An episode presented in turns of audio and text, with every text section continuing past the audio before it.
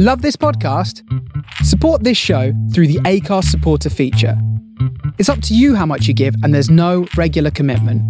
Just hit the link in the show description to support now.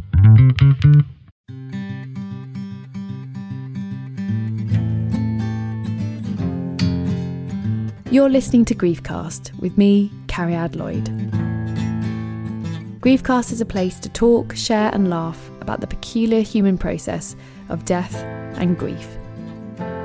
Each week, I talk to a different person about their experiences of grief and death as we remember someone that they have lost along the way, whether it was a long time ago or you've just joined the club.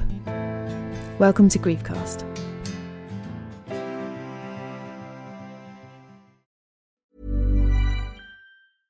Ryan Reynolds here from Mint Mobile. With the price of just about everything going up during inflation, we thought we'd bring our prices down. So to help us, we brought in a reverse auctioneer, which is apparently a thing. Mint Mobile unlimited premium wireless. Ready to get 30, 30, bit to get 30, bit to get 20, 20, 20, bit to get 20, 20, bit to get 15, 15, 15, 15 just 15 bucks a month. So, Give it a try at mintmobile.com slash switch. $45 upfront for three months plus taxes and fees. Promo rate for new customers for limited time. Unlimited more than 40 gigabytes per month. Slows. Full terms at mintmobile.com.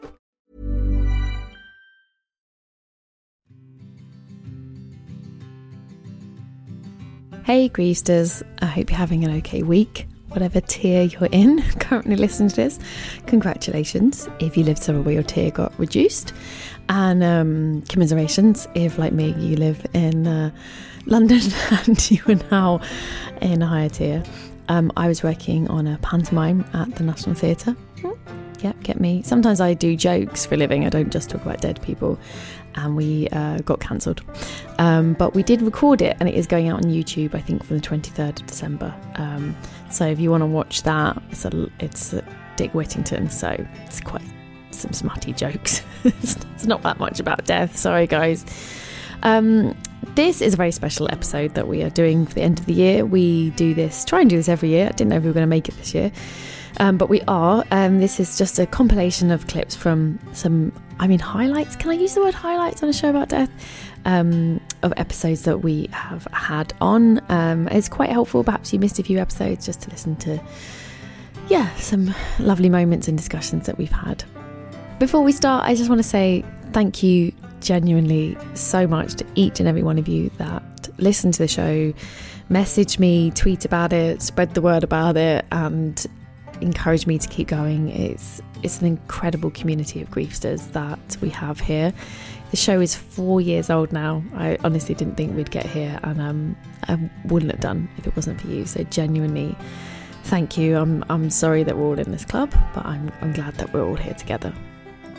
I am writing a book. I know some of you have been asking me about it. It's just got a bit slow, guys. I had a baby, there's a pandemic, so that slowed it down. But um, yeah, as soon as I have any announcement about that, you will be the first to hear. Um, you can obviously also follow us on Twitter and Instagram. Um, if you're feeling rubbish, the Twitter and Instagram is quite a good place. Sometimes, if you have any questions about grief or looking for resources, I'll always retweet stuff, and the, the Griefster community on there is incredible. They always help people out. So remember, as ever, you are not alone.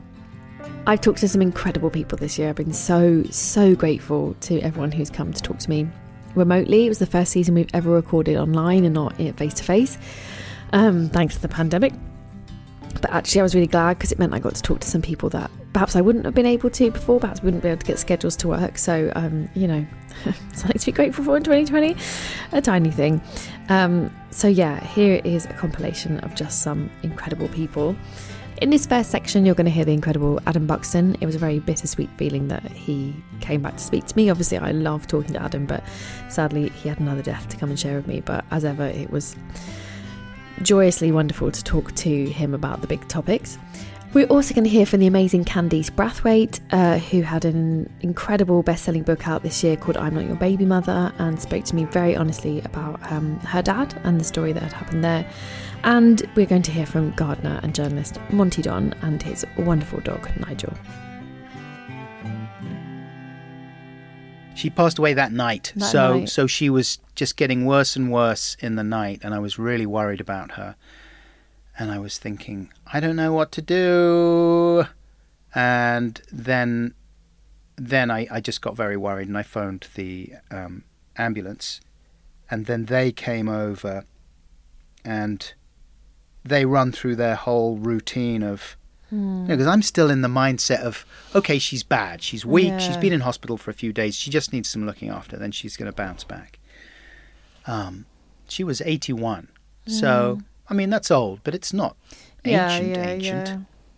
Anyway, my dad was 91 when he died. Wow. So I was thinking that I, I had that fixed in my head as an un- unreasonably as a oh everyone lives to 91 Yeah, yeah, Um, yeah. you know, even though that's a long time. Anyway, um, the M, what are they called? Uh, EMTs, the Oh, yeah, yeah. emergency medical tech guys.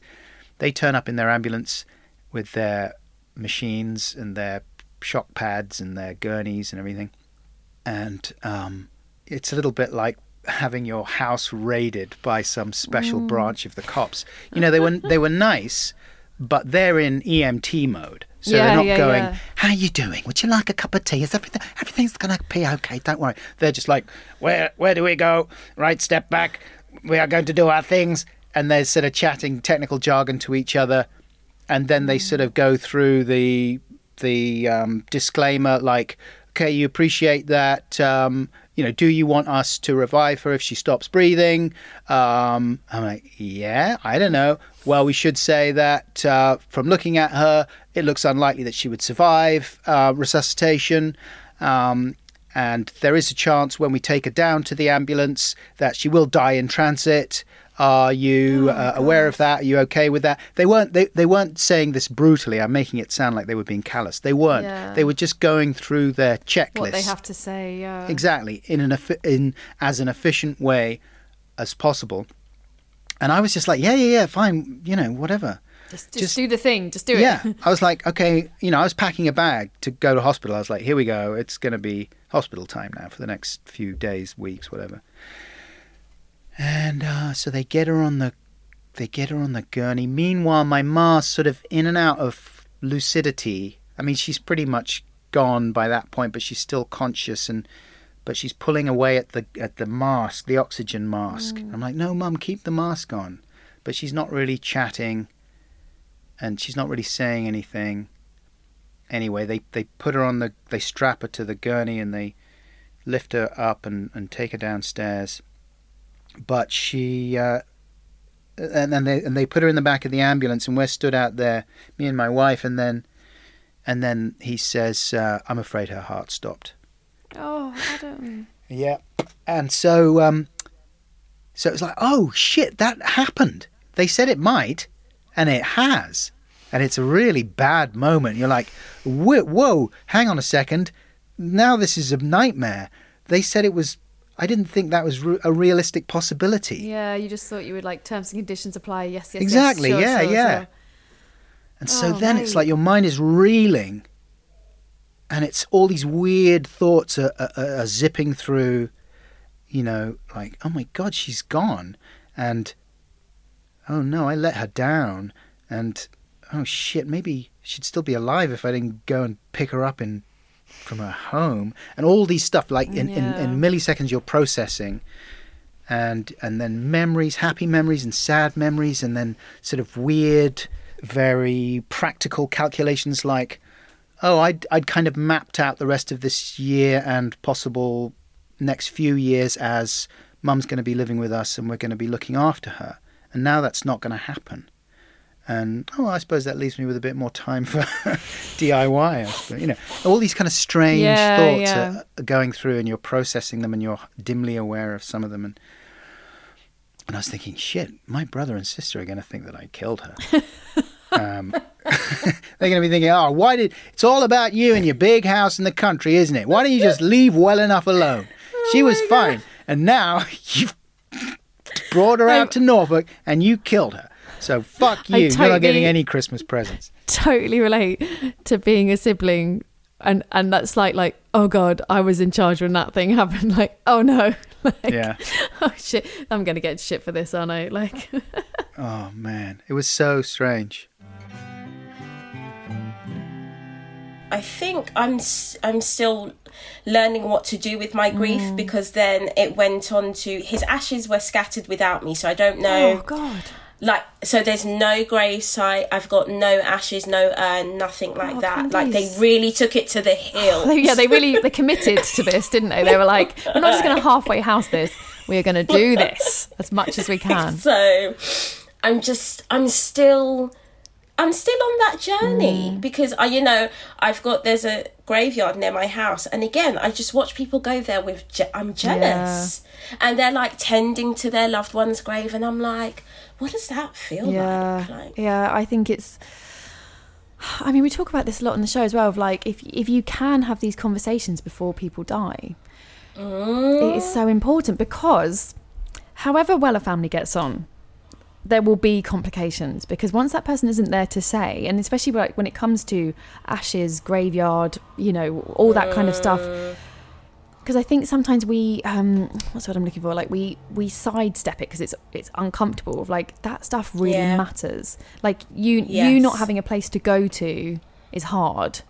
And but then you know that could have been that conversation that could have happened with your dad. But of course, when you're young, it's very difficult to think Yeah. these things, isn't it? I think when you're older, you think, oh yes, I should talk to my elderly parent. But when you're like 15 or 20, you're like, am I going to discuss them where they want to be buried? Like, no, I don't. How do I start that conversation? But yeah, that must be. Have you found a way of like making a place that you can go to? Because I mean, you know, really, it's it's about you, not them. I I th- I think he made a place. My Esme is born on the day he died, ah. and I so I think Wow.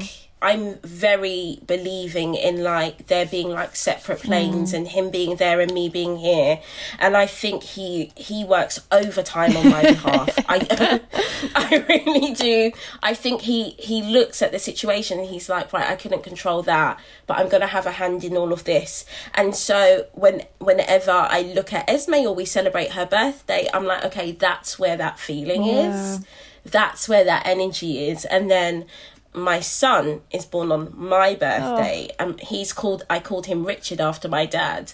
And eh, little Richard is just the mirror image of big Richard. Wow. The attitude, the stubbornness, the laugh. I'm just like, you will never meet this guy, but you're just like twin flame. It's just so cute. Yeah. And so I think so much of my grief is wrapped up in the love I have for my kids. The extraordinary thing Yeah. about Nigel was that he was, and I'm really not exaggerating, he was world famous. He was uh, at Christmas. He used to get more Christmas cards than we did. We Oh every week, every week, we always got about half a dozen letters addressed to Nigel, Longmeadow, Herefordshire. Now, Longmeadow is a made-up name. It's not the name of my house. It's a you know, standard BBC ploy. So it's just Nigel who, just Nigel, made up name, county. And they and Wow. the- what I never knew was were there every week 500 letters that didn't get delivered to us because people said, What? I don't know. Who's this? Nigel. Nigel in Herefordshire, like, Exactly. why am I getting these cards? It's Exactly. so weird. Or is it just the genius of the post office, you know, that, Yeah. that delivers the mail?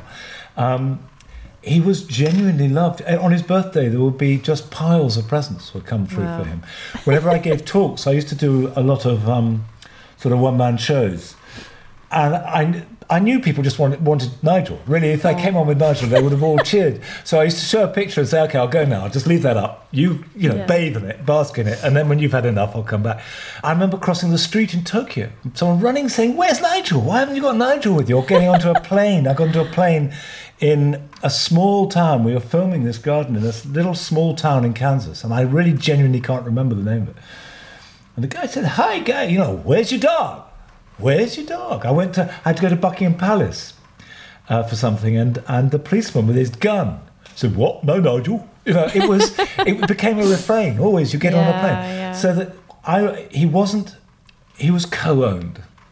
He was ours. yeah. He was private, and he was very public. So what I did was I didn't tell anyone for a week, so we could grieve and ha- and own that grief. And we buried yeah. him. And then we had this curious thing whereby I was filming for two days. So on the evening of the the first day that we you know had the conversation with Bert, and I said, "Really, okay, fine, just just." And he said, "Do you want to come and see him?" And I said, "Actually, I don't, because mm. you know I've I've held him in my arms all night, I, I don't want to see him on a slab in your surgery Yeah. through a window. But I said, I can't bury him t- tonight or tomorrow because I'm mm. filming. So they put him in the freezer. Was- the whole thing was both incredibly gut wrenchingly sad, but at the same time hysterically funny. Yes, and so we were, is, yeah. and so, and I said, please make him look nice, you know, just, just so, and and then. He said, "Well, we, we're going to have to fit him in, so I had to go to fit him in the freezer." Because golden retrievers are quite big, and Nigel was quite, a, like you said, a big He was a dog. big dog. He was a great. Why didn't they have a chest bear. freezer Yeah. ready for this sort of So, situation? Uh, anyway, we buried him two days later, and of course he was frozen solid. So we, so we, we so we Oh dug this God. big hole in the garden. I mean, I, we have a a pet cemetery. He's the hmm. fifth dog we've buried in this area in the garden. And we dug a big hole and we lined it with flowers that I picked from the garden and we put 50 tennis balls because he was mad about tennis balls. And we got a bowl and we put his favourite food and we put lots of biscuits. Sweet. And then we put frozen Nigel in there, who was, as my son said, like a hairy lolly. He was, and in fact, he looked really peaceful. He was this Yeah. great big bear asleep, and because he'd been frozen, it was he was frozen in the moment of of a calm death. Oh. So actually, he looked just he really did look, and his his fur was still flowing and fur, but but you then touched the body, and it was a block. It was just a stone block. So that was both freaky and genuinely funny. I mean, in other words, we Yeah. were hysterical. We were we were laughing and crying and and you know all that. Next, we're going to hear from Jess Mills. Uh, Jess came in to talk to me about her mum, Tessa Jowell, uh, who I obviously knew of, but I didn't know a lot of the story behind her death and what happened and her incredible strength. And yeah, it was another amazing story to hear. You're also going to hear the incredible Lee Lawrence, who had a book out this year as well called The Louder I Will Sing.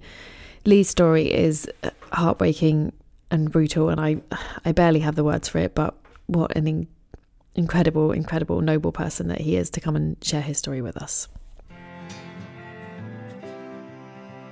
Her last ever kind of public appearance was a speech that she gave in, in the House of Lords, where she made a, a, a call to completely transform cancer care and treatment mm. in the UK. I mean, it, it, it's not an overstatement to say that it was a, a triumphant moment. It, it absolutely was. I mean, I mean, even more so if you knew how poorly she was Yeah, at that time. because I I remember that speech. I remember that irony of people listening because of what she'd been going through. But in my head, that was, you know, she was that wasn't so close to her death. I, I didn't really. Now you say those timelines, I'm like, my goodness, she must have been so. That must have been incredibly. Well, she you was, need a lot of strength to stand up and talk about that in the House of Lords when you're suffering yourself. It was on the 25th of January that she did the speech, and she she died on the 12th of May. So it was Wow. it was it was just you know just over three months, and um, but you know she she was a campaigner and, and, a, and a kind of an Mm. activist really through and through, mum. And so for her doing this speech and, and and instigating this campaign, the legacy of which has been huge and something that I work I'm working on in a very full time way to deliver. At that time, it was it was just everything for her.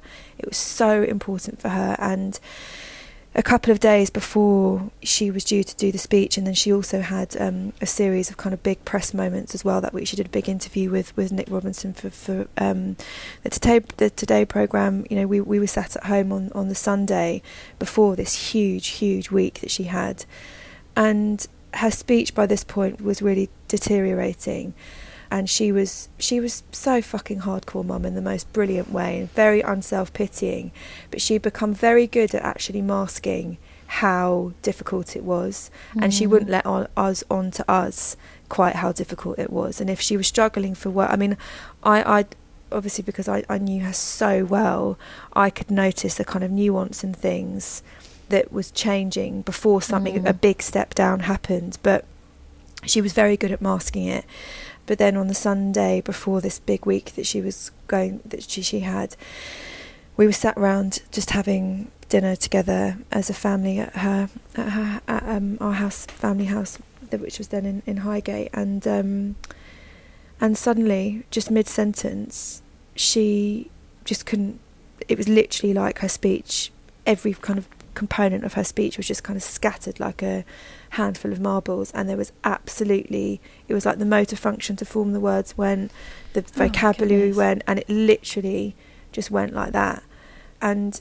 it was it was it was one of the most kind of distressing moments really because it just suddenly felt this thing was so in the room with us you Mm. know this thing which we no matter how much we we were trying to apply you know all of the kind of lessons of presence and just taking one day at a time and it was just absolutely in the air we were breathing all together I think that's a really um, powerful way of uh, visualizing it, and that's really interesting, especially with cancer, isn't it? Because you, you, like you said, you do so well, and because you are a family unit and you know how to be. You know, you can very easily slip into family unit and the dynamics and chatting about things that need doing or what someone so and so rang and said this. You know, all that kind of minutiae of, of a family and then suddenly to be reminded like oh god yeah the cancer is still very much here is yeah difficult sounds like a stupid word like it just is difficult isn't it I guess it's that thing that we were talking about when you use the phrase dead and dying. It's like, you know, as humans, sometimes things are just too painful. So you constantly sidestep them and look at them from an angle. And then every now and again, it, it, it snaps, slaps you in the face and you're like, oh, yeah, this is happening. yeah and it's unavoidable and it's Mm. and it's and it's this weird thing of basically what you're talking about is a kind of cluster of cells of like Yeah. this tiny biology small enough to hold in your hand yet has the power to fucking destroy your whole you know destroy your whole family i mean it's Yeah. it's just so It's- weird and this this this day this this moment it was the most kind of tangible sense of that and then obviously with the build up to this massive week that she was about to have. But mum she just turned to us and she just smiled and she sort of gestured as if to say it's okay to us. And you know we were all really trying to hold it together but were clearly all very distressed by what was Mm. going on. Anyway she wrote down on a piece of paper that she wanted to go and see her oncologist the next day to get some steroids. So she went down to the marsden picked up a load of steroids which, which probably should have lasted her for a few weeks basically dosed herself up Oh my God. didn't even really tell it. I don't know how many of them she took, but she she dosed herself up so heavily that the next morning she was like sharp as a fucking button. Oh my God. she was just like fuck this thing if it thinks it's going to stop me from doing this week. So every single moment of that, you know, every single syllable of that speech when she took to her feet that day was a moment of sheer and utter grit determination to get through it, which is why, you know, not only was it a triumph for what it was kind of communicating, but it was just a very, very unbelievable human triumph of determination and absolute kind of fire to live.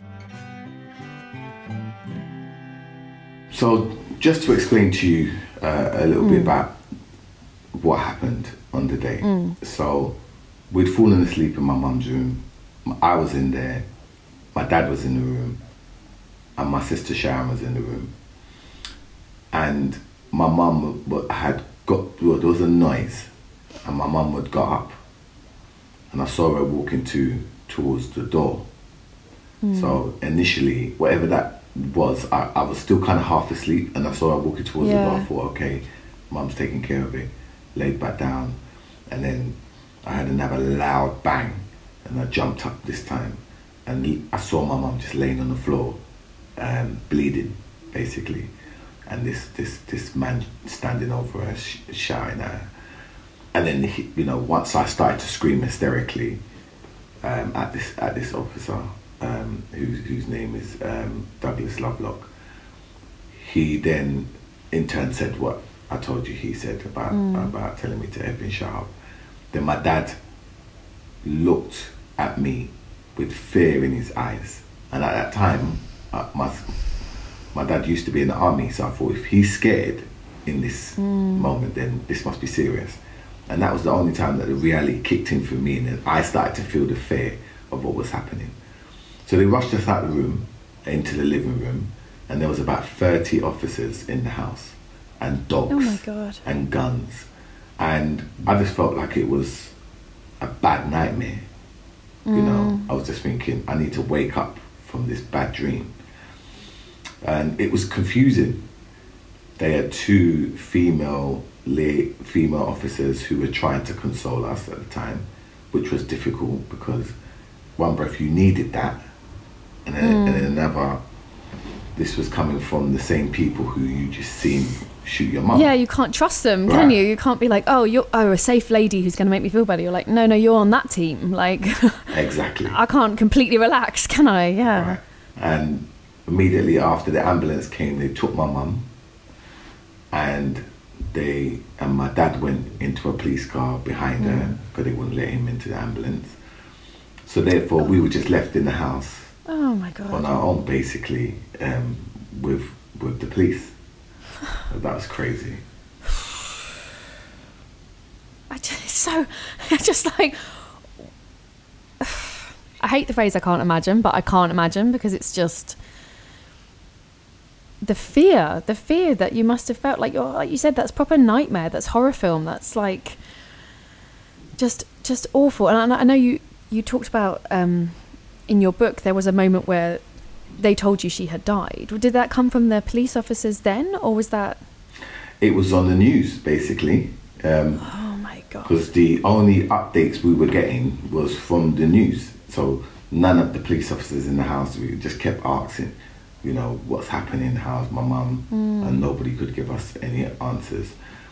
So we just had the TV on in the living room, which was where we was getting updates from, and they had announced that my mum had died, which then, which was the thing that sparked the the uprisings. Mm. I mean, it's famously known as the riots, but I, you know, I, I prefer to refer to it as, a, as an uprising.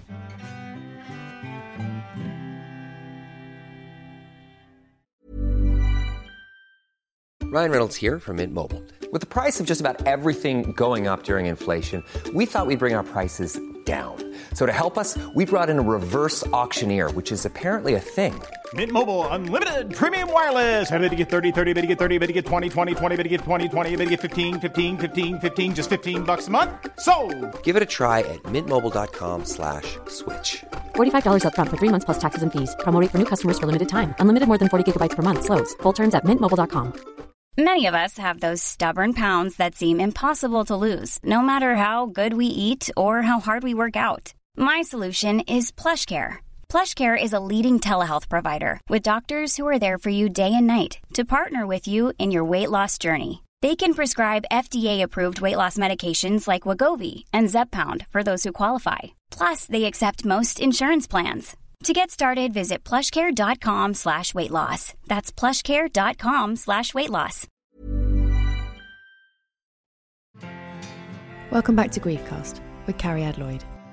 Thank you so much for listening to Now That's What I Call Griefcast. This is our end of the year show where we just choose some highlights, is not the right word for our show, but we just choose some moments that were really poignant and really funny and really brilliant, and we wanted to share them with you all together in case you missed any brilliant episodes. In this final section, we'll be hearing from Sarah Brown. Sarah came to talk to me about her baby Jennifer, who died very shortly after she was born, and also the incredible research work that's happened since her death. We'll also be hearing from Robert Diamond, whose brother sadly passed away after taking the club drug ecstasy uh, when Robert was just a teenager, and the effect that that had on him. And finally, we'll be hearing from musician, podcaster, writer, legend Amanda Palmer on her many, many experiences of grief and heartbreak and what those things mean to her.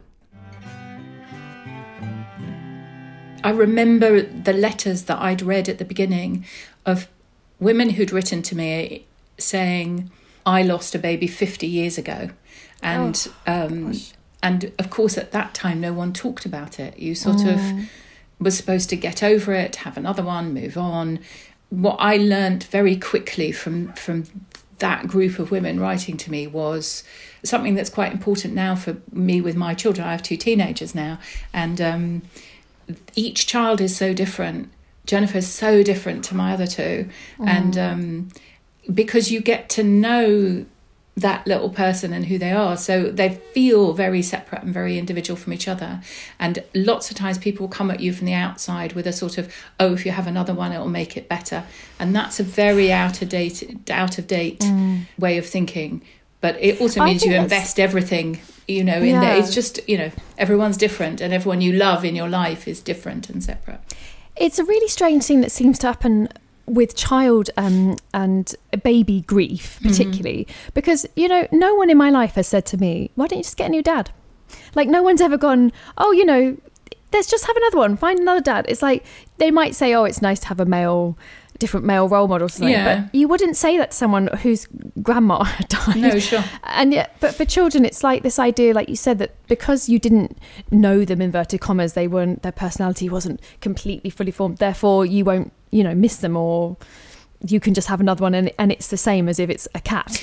But we I think even people with cats would disagree that. yeah we you know, and they're not- understand a lot more i think i think ideas have have really shaped and and evolved and um Mm. you know i know that what i was looking at um, and the experience that happened to us is is just very different now. I mean it, it's still too high the rates of stillbirths and neonatal deaths and there's still so many things to explore and understand but the breakthroughs have been extraordinary. Um, One thing that brought it round full circle for us is um, Gordon was obviously leader of the Labour Party, but prior to you know uh, and before Tony Blair, John Smith had been the leader of the Labour Party, Yes, who had, had died very suddenly, and um, his three daughters lost their dad far too young. But Catherine, uh, who's a lawyer, had um, with, uh, married another lawyer. She has a, a little girl who was born very very prematurely and had a very precarious start in life. And Ella is now at nursery school and will be starting big school very soon and has thrived. But when Catherine was in hospital being looked after, they told her that what had saved her daughter's life was the work of our lab. Oh, Sarah, that's incredible. And it, everyone always says to you, if if you save one life, it's enough. Oh my god, yeah. you, you don't need to rack it up into the hundreds. I think one is more than enough. That's incredible. What? But it just comes, Oh. yeah, full circle how it all connects. He was working in a garden centre in Beaconsfield, Mm. and um, I actually thought about that the other day because I knew I was doing this talk, and I remembered that I used to love going to see him at the garden centre because um, he used to get access to like the ice cream counter, and um, and he he used to give me. I think he used to nick them. I mean, it's so Of course. so illegal. But they were Sixteen-year-old working at a garden centre. Yeah, yeah. exactly. They were 50p Twister ice creams. Oh, you know yeah, those kind of yellow and green with the strawberry Yes, inside. and you can So- lick the ice cream right off. Exactly. Yeah, yeah. So he used to like steal one basically at the end of every shift and then bring it for me. So we That's had this so kind of very sweet friendship. And in our young childhood, like when we were young kids, you know, maybe like four to 10 or something, we were much more like at odds. And he just Mm. thought I was some sort of like ballet dancer, eccentric person that constantly wanted to put on performances for my, my, my family friends. He kind of liked it, but not really. And then he was this much cooler, like rebellious, you know. So I called a few people up and said, oh, Andrew can't come to work today. I remember leaving a message on their answer phone. And as I said it, I was kind of like, what's actually happened? This is so strange. And then I tried to go back and write my essay, um, as you would, and I just couldn't do it. And then maybe two hours later, my dad came back and he never said, like, Andrew's died. He just said, Andrew's not coming home. And he was crying. So I was like, I didn't really know what had happened. So this vicar was with him who'd driven him. So he didn't come in his car either. And I was like, where's my mum? Like, it was so strange. And this vicar was kind of like, almost like apologizing to me or something. And he was very like serious and um, almost kind of quiet and somber, you know. And I just didn't know what was going on. So my dad was like hugging me and kind of crying and kind of saying, Andrew's not coming home. So I was like, fine. So then we get in the car. I genuinely didn't know what had happened. And we get we get so in the car. It's confusing when you're that age, isn't it? Yeah, but he'd obviously come back because they were like, we've left Rob alone. And they must have suddenly felt like they wanted to protect me. You know, I can't Mm. imagine what they were going through. But um, I, I got in the car and it was this little like Fiat Panda or something, and we, we, we drove all the way to High Wycombe. And yeah, and we turned up there and we, we parked up, and then we walked into the hospital, and there was this kind of green door. We were going through all those swing doors as you do in Yeah. hospitals, and there was this green door. I always remember it with um, kind of like reeded glass or like Mm. frosted glass, and through it I could just see the shadows of like two or three people, including my mum. And my mum was crying like I'd never heard her cry before, and I could see her kind of the shape of her body through the glass. And I just remember being like, "Oh my god, Andrew must have died," and that was how I found out. Like it wasn't like anyone said to me, "Andrew's died." It was. um yeah, that was kind of how I did it. And then when I walked in the room, my mum just hugged me. Everyone broke down, but I didn't because I just felt like I didn't really understand what was going on in a way.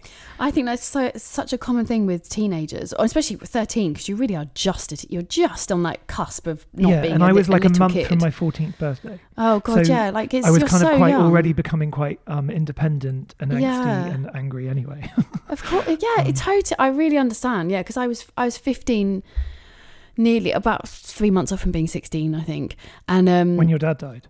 yeah, Yeah. and I think like because you you just don't know what's going on. Like it's so it sounds so silly, doesn't it? But you're so confused. I remember being so confused. Like what happened? Like I obviously I knew he had died. We'd see like you know he'd had cancer. And then I remember we went back to the house and friends started appearing and they were crying and hugging me. And I remember just like sort of like being stiff and being hugged and just being like, mm, yeah. Because it was just like, it doesn't, your brain is really struggling to understand what dead means, what that Yeah. means. That Yeah, someone's not coming home. Yeah. Like you've had no experience of it. You're, you're like re- scrabbling for something, aren't you? And you just, you're like, well, I don't, I don't, yeah. And I feel like, I don't feel, I feel like I spent about 10 years just going, what? Sorry, what? what just happened? Like, I don't understand. like, even though I knew he's dead, carry out, that's what happened. I just couldn't. It's just, yeah, it was so confusing. Such confusing when you're that young. I think one of the things for us that was so different, probably to your experience, Mm. was that because it happened out of the blue. Yes, of course, such a shock. Um, You, the main thing I think we spent years telling ourselves. I remember everyone in my family talking about it. Was like, what if? Like, what? Mm. What if he hadn't gone to that club? Like, what if he'd gone with a different group of friends? What if Mm. he had taken a different tablet? Because he took um, ecstasy and Mm. he he just I think he even took like half a tablet or one tablet and and died from it. So it was kind of like you know what if he it was all like what if basically, and we lived with that for years. And it, I, then I suddenly realized it was just really unhelpful because the truth is you can't change it, and it did happen, and that's when you have to kind of accept it.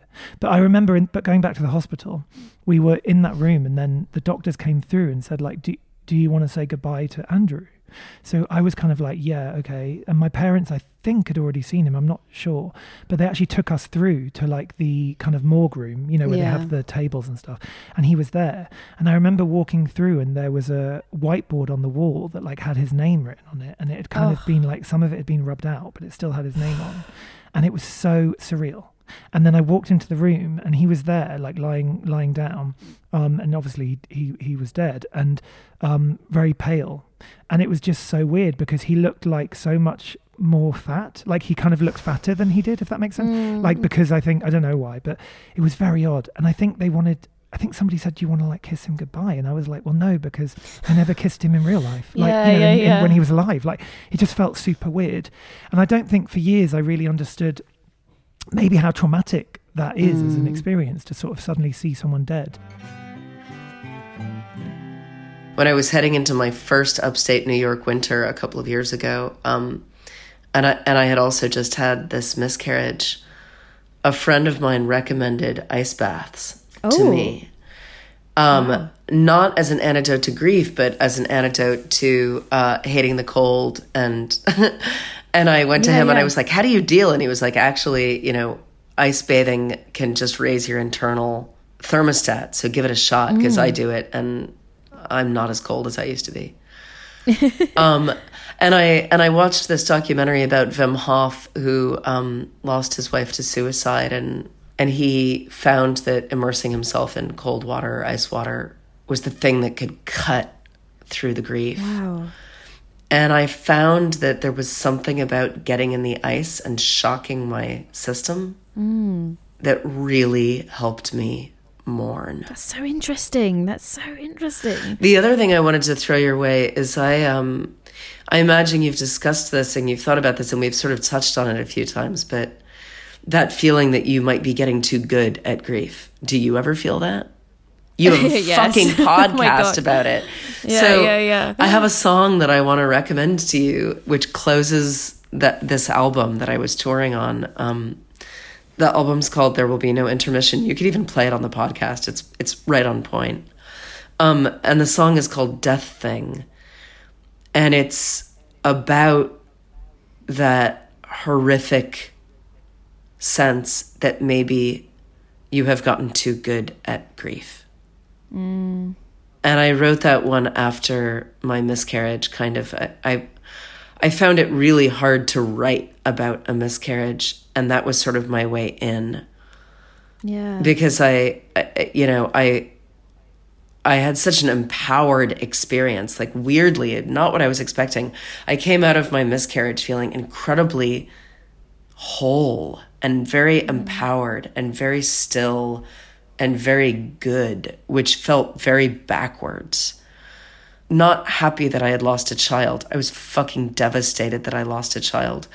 But I also felt like I I felt like a warrior. Like I felt like I had really stood in the fire and and done a thing and held death physically in my hands and been okay with it. I found it so difficult to write about and it was so fascinating to me that the you know the final song that I wanted to write for this record was was that one. And what came out is you know Amanda maybe you should not be so proud at being good at catharsis mm. like maybe that's maybe that's just a little too fucked up with a with a wink and a nod right because I'm me and I've yeah. always written about the dark and I've always tried to like go one step further beyond what you would think could be expressed because that's the, that's the challenge that I adore. Let's try to end on a pleasant note. You've ended endless things, and you know how it goes. You lick your wounds, put them in a jar on a shelf. You lick a stamp on a letter to your old self. There's a whole thing there too about humor and how humor and grief must must sleep together. Like you just Yes. you're not allowed to do grief without some dose of humor or you lose. Like you just can't. And you know, that's sort of like at the end of the day that song um that closed the record and and closed the tour. That song is when I think of it, it's kind of fucking funny. because it because it has to be you know because Yeah. at the end of the day like really what you're left with like when all of the shit and all of the coal is finally just this little diamond you kind of have to be able to look at it and go yes and then everybody died um and i lost everything and you know and it all fell apart but i yeah i can laugh at that You've really got this death thing down. I have the ultimate power over death because I can fucking laugh at it. Amanda, I think that is such a good place to finish talking to you. Even though I would just keep going and I would so much I want to say, but I was like, that is too good a piece of advice to remem- remember that when all's said and done, you are left with some some weird shaped diamond that is entirely yours. Yeah. Congratulations. You really got this death thing down.